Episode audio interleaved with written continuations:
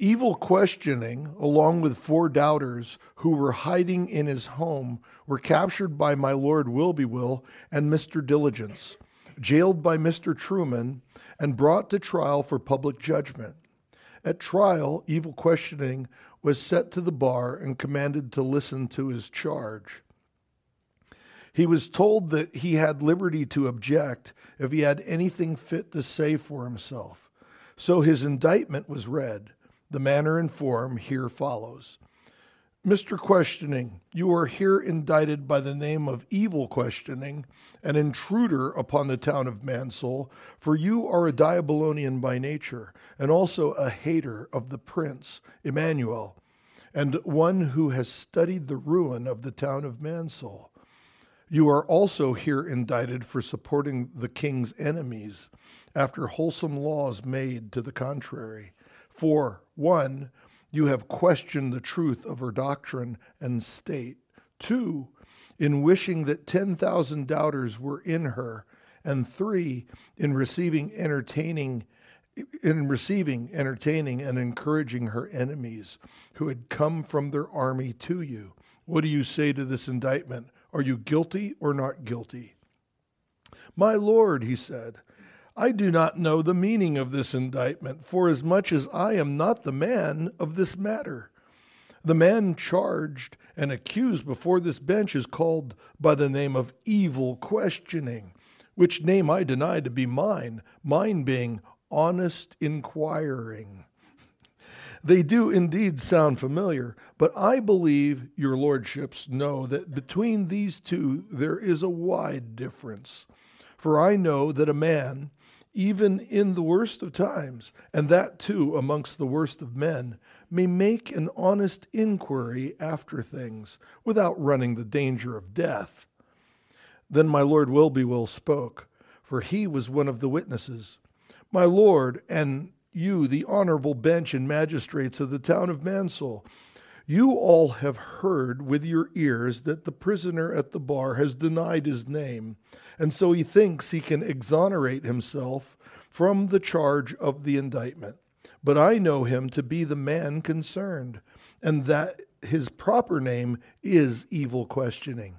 I have known him, my Lord, above these thirty years, for he and I, a shame it is for me to speak it, were great acquaintances when Diabolus, that tyrant, had the government of Mansoul. I testify that he is a Diabolonian by nature, an enemy to our prince, and a hater of the blessed town of Mansoul. He has, in time of rebellion, been at my house and rested there, my lord, not as few as twenty nights together. We used to talk then, for the substance of talk was no different than the kind of talk he and his doubters have talked of late. True, I have not seen him for many days. I suppose the coming of Emmanuel to Mansoul has made him change his lodgings, just as this indictment has driven him to change his name. But this is the man, my lord. Then the court said to evil questioning, Have you any more to say? Yes, answered the old gentleman, that I have. For all that as yet been said against me is by the mouth of one witness, and it is not lawful for the famous town of Mansoul to put any man to death at the mouth of one witness. Then Mr. Diligence stood forth and said, My lord, as I was upon my watch, such a night at the head of Bad Street in this town, I happened to hear a muttering within this gentleman's house. Then I thought, what's going on here? What is going on here?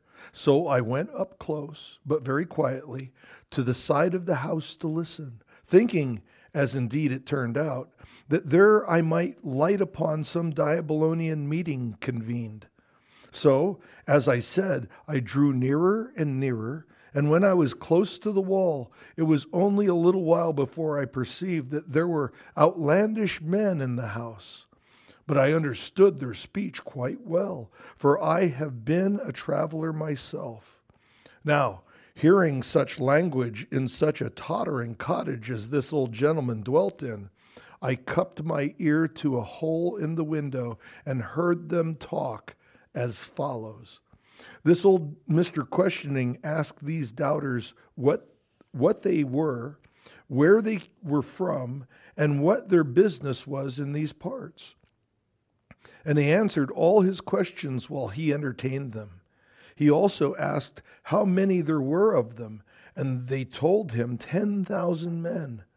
He then asked them why they made no more manly assaults upon Mansoul, and they told him. So he called their general a coward for marching off when he should have fought for his prince. Furthermore, this old evil questioning wished, and I heard him say it, that all the 10,000 doubters were now in Mansoul, and that he himself were leading them. He also directed them to take heed and lie cowering, for if they were taken, they must die, if, and even if they had heads of gold. Then said the court, Mr. Evil Questioning, Here is now another witness against you, and his testimony is full. One, he swears that you received these men into your house and that you nourished them there, though you knew that they were Diabolonians and the king's enemies. Two, he swears that you wished 10,000 of them in Mansoul.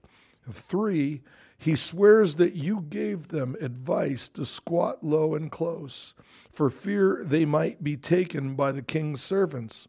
All this testifies that you are a Diabolonian. Had you been a friend to the king, you would have taken them captive and turned them in. Then said Evil Questioning, Here is my answer to the first. The men that came into my house were strangers, and I took them in. Is it now a crime in Mansoul for a man to entertain strangers? That I also fed them is true, and why should my charity be blamed? As for the reason why I wish 10,000 of them in Mansoul, I never told it to the witnesses, neither to the doubters. I might wish them to be taken, and so my wish might mean well for Mansoul, but no one knows for sure. I also caution them not to fall into the captain's hands, but that might be because I am unwilling that any should be slain, and not because I would have the king's enemies as such escape. My lord mayor then replied, Although it is a virtue to entertain strangers, yet it is treason to entertain the king's enemies. As for everything else you have said, by your words, you only labor to evade and defer the execution of judgment. Even if there was no other evidence against you, you are a Diabolonian. Thus, for that, you must die the death by the law.